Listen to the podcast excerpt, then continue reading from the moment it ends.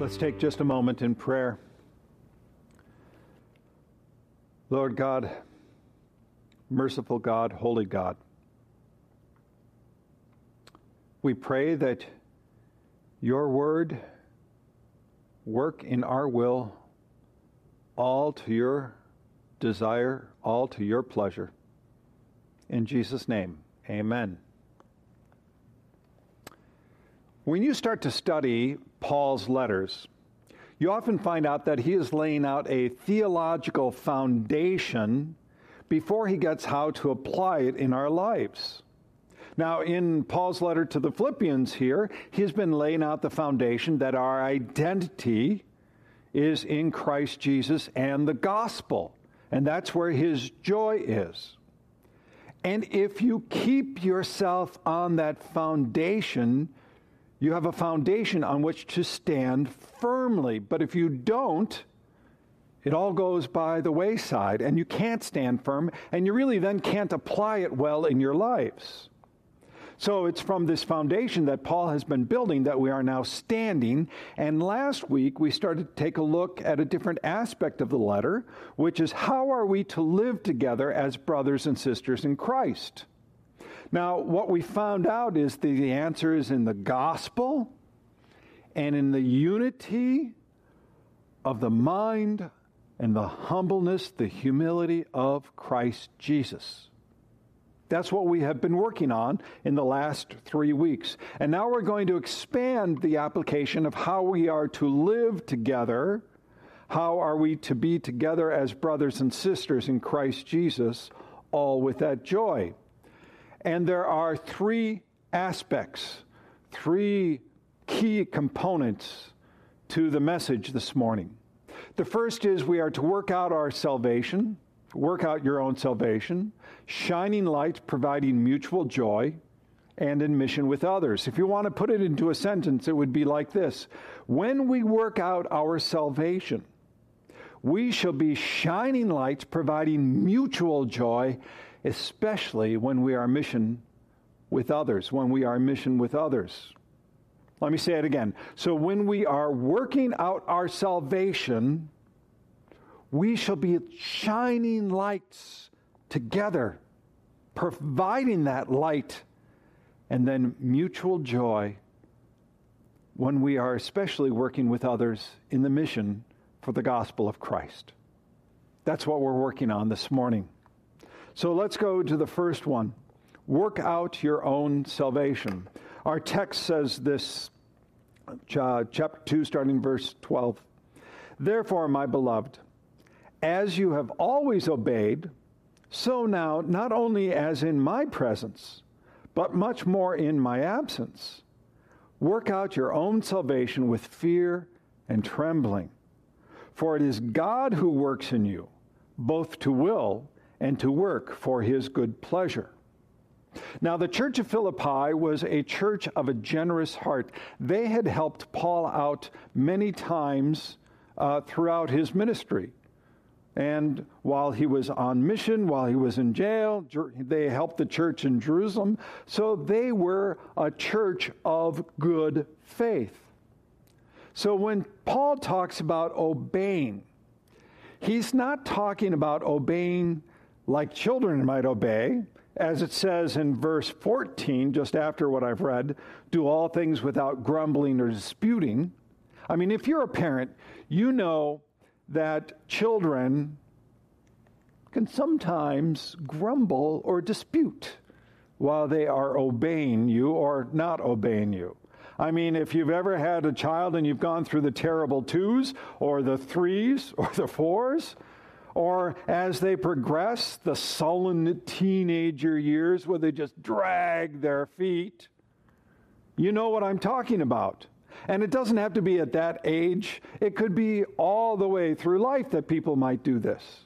But as a parent, you also know that if you are out of the room, somehow their obedience to you just stops flat, goes short. But that's not the obedience that Paul is talking about. Because really, if that is your obedience in Christ Jesus, what you find is this that mere obedience with a rebellious heart is not the essence of our faith. The essence of our faith isn't obedience with mumbling and grumbling and disputing. Grudging and disputing obedience is not really obedience at all to God, is it? But Paul is saying that that church doesn't have just mere outward compliance, that they are actually obedient because of their faith. And not just because Paul is around, but because of the gospel of Jesus Christ. If your obedience and following morality in the, in the Bible is just an outward compliance, you are simply living by the law and not living by the gospel. If your obedience, if you're just on your good behavior only when the pastor is around, again, you're living just by the law and not by the gospel. But the church in Philippi isn't doing that, isn't just doing mere obedience. They are living because of their faith, because of the gospel, because of their love of Jesus Christ. So now, Paul writes something pretty interesting here. He says, Work out your own salvation with fear and trembling. So, what does that mean? I mean, is salvation part, well, is salvation something that we do? Do we gain our salvation through our own work? Well, that would set up a contradiction in the Bible, wouldn't it? Because Paul also wrote famously, right? We know this one, Ephesians chapter 2 verse 8 and 9, for by grace you have been saved through faith. And this is not your own doing, it is the gift of God, not a result of works, so that no one may boast. That's a pretty clear statement, right? So then, how are we to understand what it says here work out your own salvation with fear and trembling. Well, here's where grammar comes into play.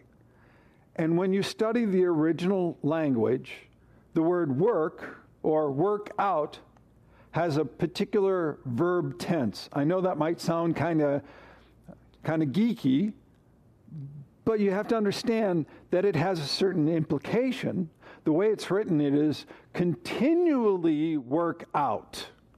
Not just a once, but continually work out. It's a, it has the essence of a continuous, sustained effort. You could say it like this Now that you're saved, continue in the process of your salvation.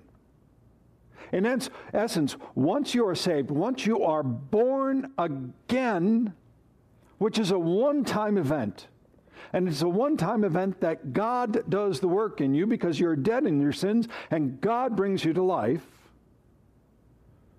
And now that you are saved, continue on in the work of your salvation, of being conformed into the process of Christ Jesus. This is called sanctification.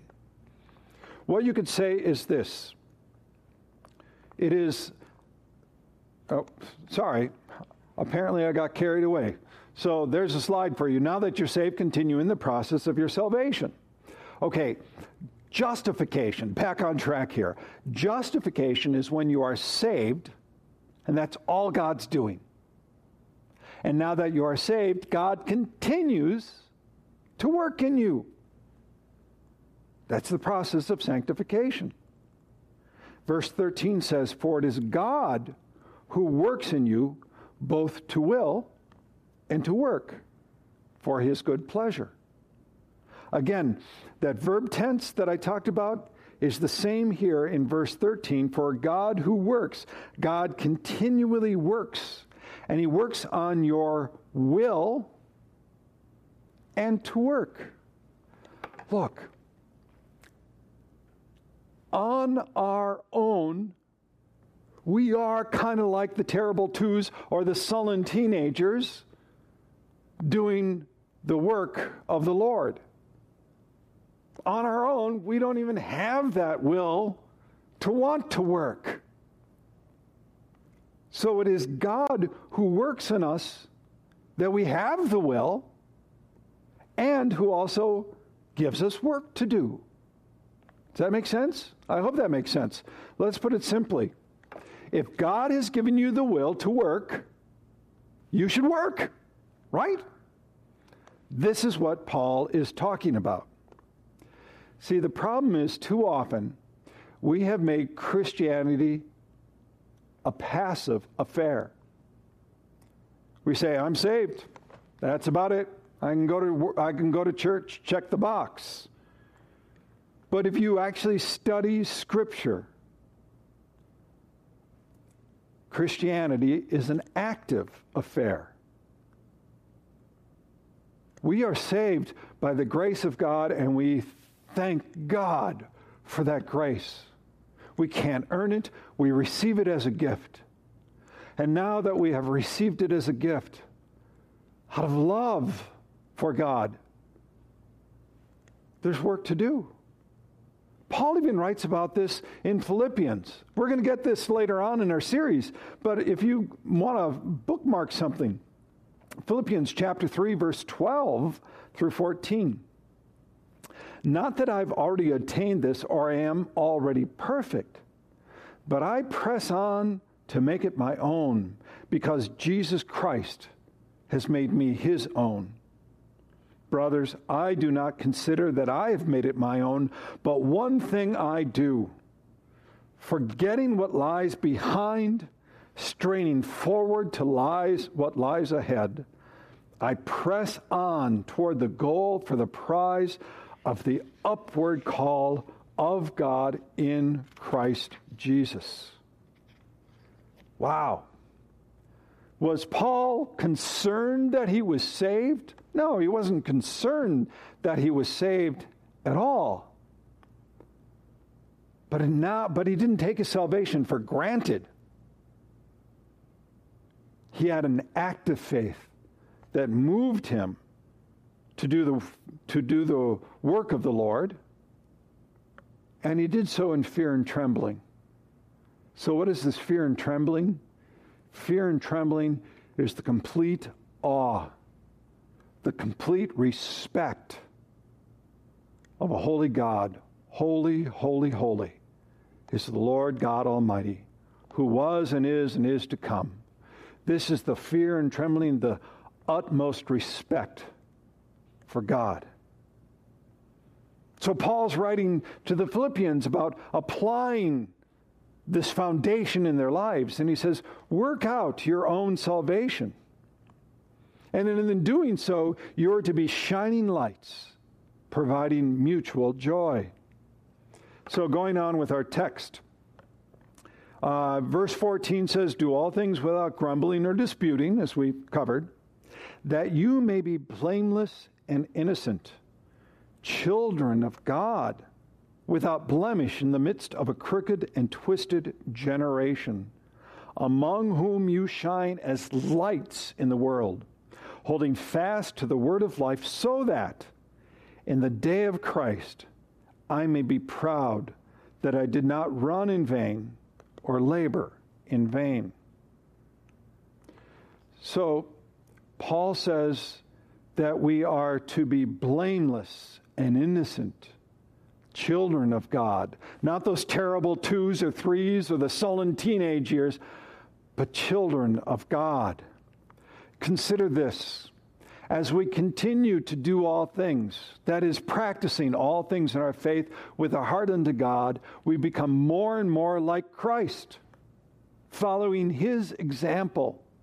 We put away all that is unrighteous and take upon ourselves the righteousness found in Jesus. That's what Paul is writing about here. That's how we are to be children of God in a very twisted, a very crooked, a very dark generation. Paul writes about this in Ephesians chapter 4. Again, if you want to bookmark something, go to chapter 4. He says that we are to put on the new self, right? Being children of God, the new self, created after the likeness, likeness of God in true righteousness and holiness. And then verse 29 says, Let no corrupting talk come out of your mouths, but only such as is good for building up as it fits the occasion. Let all bitterness and wrath and anger and clamor and slander be put away from you along with all malice.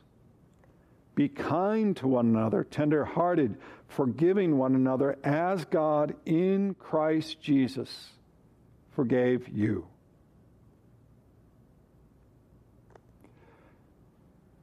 When I take a look at everything going around in our nation and how much bitterness and anger and clamor and slander there is, it's awful, isn't it?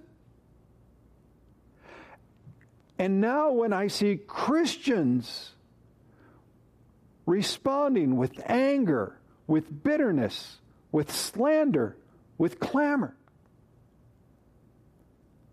Of course, the world's going to take a look at Christians and say, well, what good is Christianity? You're no different than the rest of everybody else. There's no light, there's only darkness in you. Of course, people are going to be dismissive because that is the example we are giving to the world. Brothers and sisters in Christ, if there is nothing transformative in your life from being in Christ, are you in Christ? See, you and I, that gospel reading, you and I are to be salt and light in the world. But if you're not salt, you're worthless. What does it say from our gospel reading? You are salt of the earth, but if salt has lost its taste, how shall its saltiness be restored? It is no longer good for anything except to be thrown out and trampled under people's feet.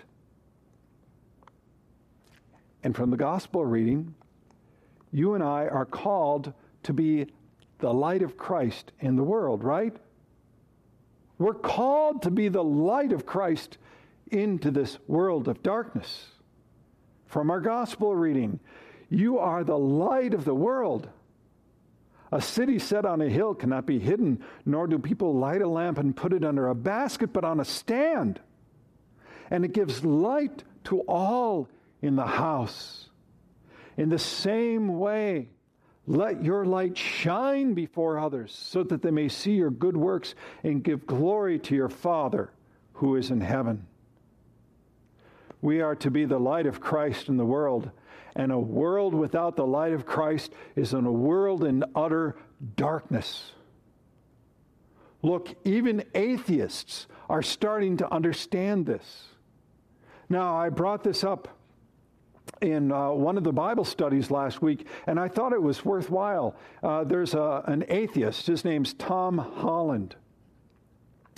And uh, he's studied the ancient times. And from an article, it says this While studying the ancient world, Holland writes he realized something. Simply, the ancients were cruel and their values utterly foreign to him. The Spartans routinely murdered imperfect children. The bodies of slaves were treated like outlets for their physical pleasures for those who had power. Infanticide was common the poor and weak had no rights. The article goes on How do we get there from here? It was Christianity. Holland writes it was Christianity. It was Christianity that reshaped so much of the world. It reshaped how we deal with sexuality, that sex and marriage are to be one and the same. And by the way, he also notes it's interesting that marriage of one man and one woman is now so derided in our world. It's ridiculous. We've actually gone backwards. He talks about how Christianity elevated women, elevated care for the poor. I mean, there's so much that goes with Christianity. Christianity utterly transformed the world. So, how do we do that? Do we do it simply by imp- taking the mor- morality of Christianity and imposing it by law?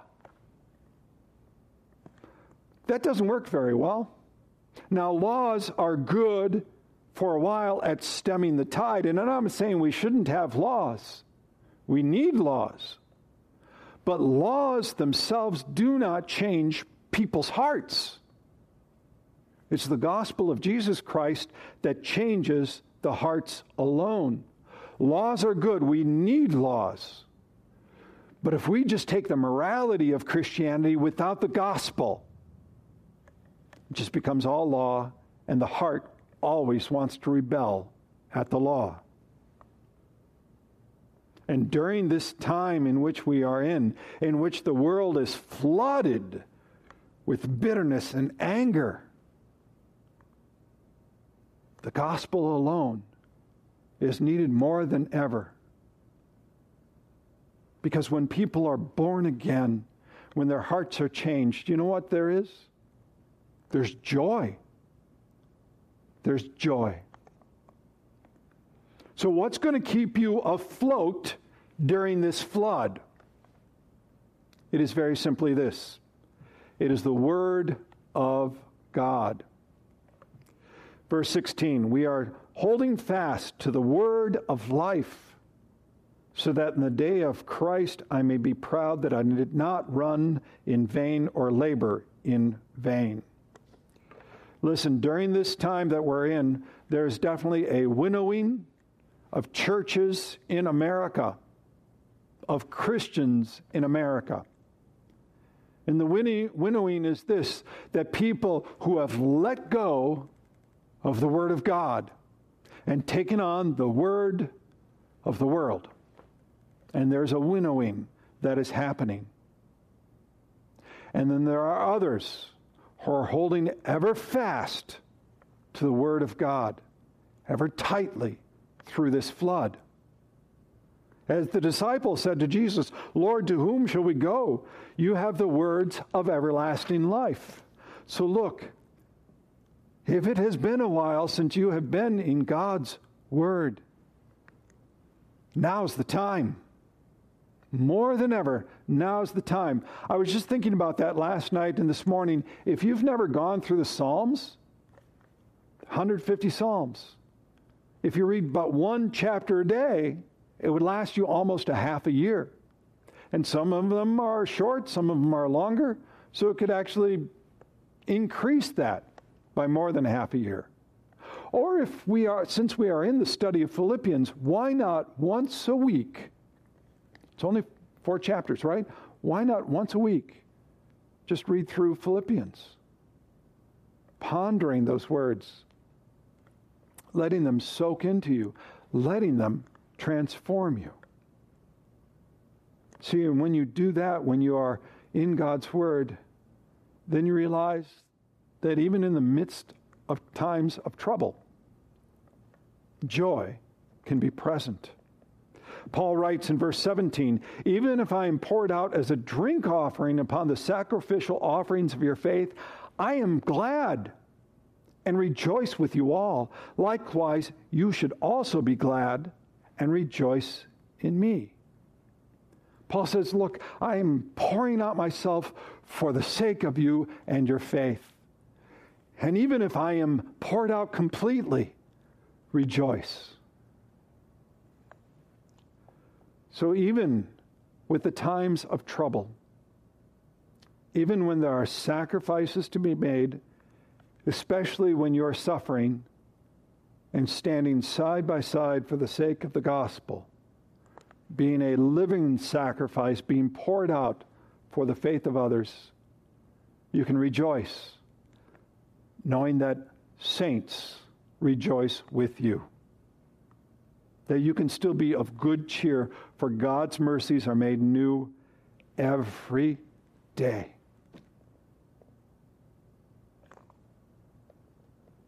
Work out your own salvation, and you shall be shining lights providing mutual joy in mission with others. I'm going to read verse 19 through 24. I hope in the Lord Jesus to send Timothy to you soon, so that I too may be cheered by news of you. For I have no one like him who will be genuinely concerned for your welfare, for they all seek their own interests, not those of Jesus Christ. But you know Timothy's proven worth, how as a son with a father he has served me served with me in the gospel. I hope therefore to send him just as soon as I see how it will go with me, and I trust in the Lord that shortly I, my, I myself will come also. So we get in this section of Paul's letter that seems kind of odd when you're reading it. There's all this theology application, and then, oh, it's about two guys. It's about Timothy and Epaphroditus. But if God's word really is God's word, there's always value to be found. So let's just explore this a little bit. Timothy, let's start with Timothy first. Timothy's name means one who honors God. He was Paul's protege. In fact, Paul wrote, we have two letters that Paul wrote to Timothy. Now, he's first mentioned in Acts chapter 16, where his mother was a disciple, a believer, but his father was a Greek. So we found out that he was a third generation Christian. His grandmother, Eunice, his mother, Eunice, and his grandmother, Lois. Sorry, I got that mixed up. So, in every way, Timothy was Paul's spiritual son. He says in uh, his letter, 1 Timothy, Paul refers to him as my true child in the faith. And from Philippians here, how as a son with a father, he has served with me in the gospel. Look, he traveled with Paul into Europe following the Macedonian vision. And later, a young but talented Paul was to be the pastor in Ephesus, where they needed order in worship as well as doctrinal correction because there was a lot of um, false teachers within Ephesus. I mean, you get that. There's, there's actually more we could delve into. But you can understand the bond that he has, the love that he has with Timothy, and how important it is to have somebody stand so firm that there is no doubt they stand for the gospel, that they are in mission with you in Christ Jesus, that they are ambassadors for Christ. And Paul was so encouraged and so strengthened by this. That's what makes for a healthy body, by the way, in which we all are standing for the sake of the gospel. Not just the pastor, but everybody, the whole body. And it has been encouraging me to see uh, in this past year that more and more people are now standing, starting to stand for the gospel. Not just the church of joy, which is wonderful, but now for the gospel. That's Timothy. What about Epaphroditus? By the way, we only find Epaphroditus here in Philippians. But it says this, and I'm going to read uh, all 25 through 30. I have thought it necessary to send you Epaphroditus, my brother and fellow worker and fellow soldier, and your messenger and minister to my need. For he has been longing for you all and has been distressed because you heard that he was ill. Indeed, he was ill, near to death. But God had mercy on him, and not only on him, but on me also lest I have, should have sorrow upon sorrow. I am the more eager to send him, therefore, that you may rejoice at seeing him again, and that I may be less anxious. So receive him in the Lord with all joy and honor such men, for he nearly died for the work of Christ, risking his life to complete what was lacking in your service to me. So, Epaphroditus, what is he called? He's called a brother, a fellow worker, a fellow soldier, your messenger and minister in my need. What an introduction, right? How to write that in a letter. Mostly, if we were going to write a letter from one church to another and say, Oh, and I'd like to introduce Joe, he's from Joy Church. But he doesn't do that, right? Talks about such depth and breadth of who he is. Look, if I had a eul- if somebody was giving my eulogy and they spoke to me, spoke about me in these terms, I'd be fine. Because that's such great honor that is bestowed upon Epaphroditus. He was a service to the Lord, and he got very sick, still doing the work. Now, we don't know how he got sick. We don't know what the illness was. We do know that he recovered. And I think there's actually a lesson to be learned in here. Because Christians and illness some people will say that if you are a Christian, you will never get ill.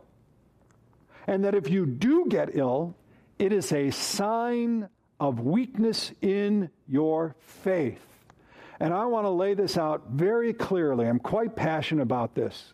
If somebody says that you are a Christian and you will never get ill, or that it is a sign of weakness in your faith, that is only good for the garbage dump. That is awful, destructive theology. Take a look at Paul's life. Paul talked about this thorn in his side, a malady that seemed to go with him uh, his entire ministry. Epaphroditus. Re- remember how strong of faith he was? He was sick near to death. Timothy seemed to have this stomach ailment. I mean, we could go on and on here. But don't let anybody ever tell you, especially during this time, that if you get sick, it's a lack of faith. You can tell I'm pretty passionate about that. And a bit of a conversation this past week. You can also ask from this text if Paul performed miracles, why didn't he just heal Epaphroditus? I mean, or even stopped him from getting sick in the first place. So I, I like how what commentator put it together, William Hendriksen. The, the top line is miracles are always subject to God's will. Even in that charismatic era, apostles could not perform miracles whenever they felt so inclined. Their will was subject to the Lord's will. Now he goes on here, not on your screen, but on.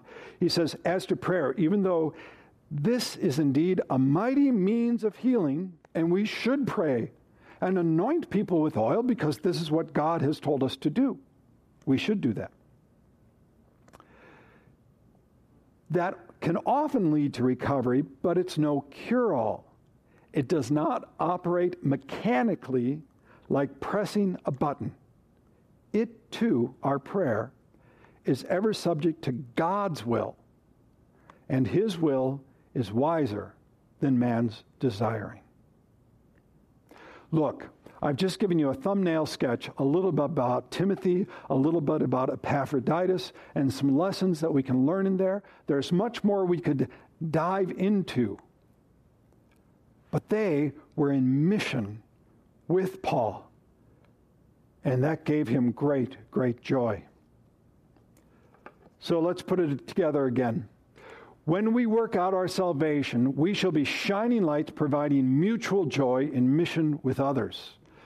It's a pretty simple message, but it has profound transformative impact in your lives if you're really taking God's word and let His word work in your will to your work and His good pleasure. So, a couple things for you to consider this morning. Are you working out your salvation in joyful obedience or with grumbling and disputing? How are you being a shining light of Christ in the world? And who are your partners in the gospel? Would others consider you a partner in the gospel? And to all of this this morning, we praise God and we say, Amen and Hallelujah.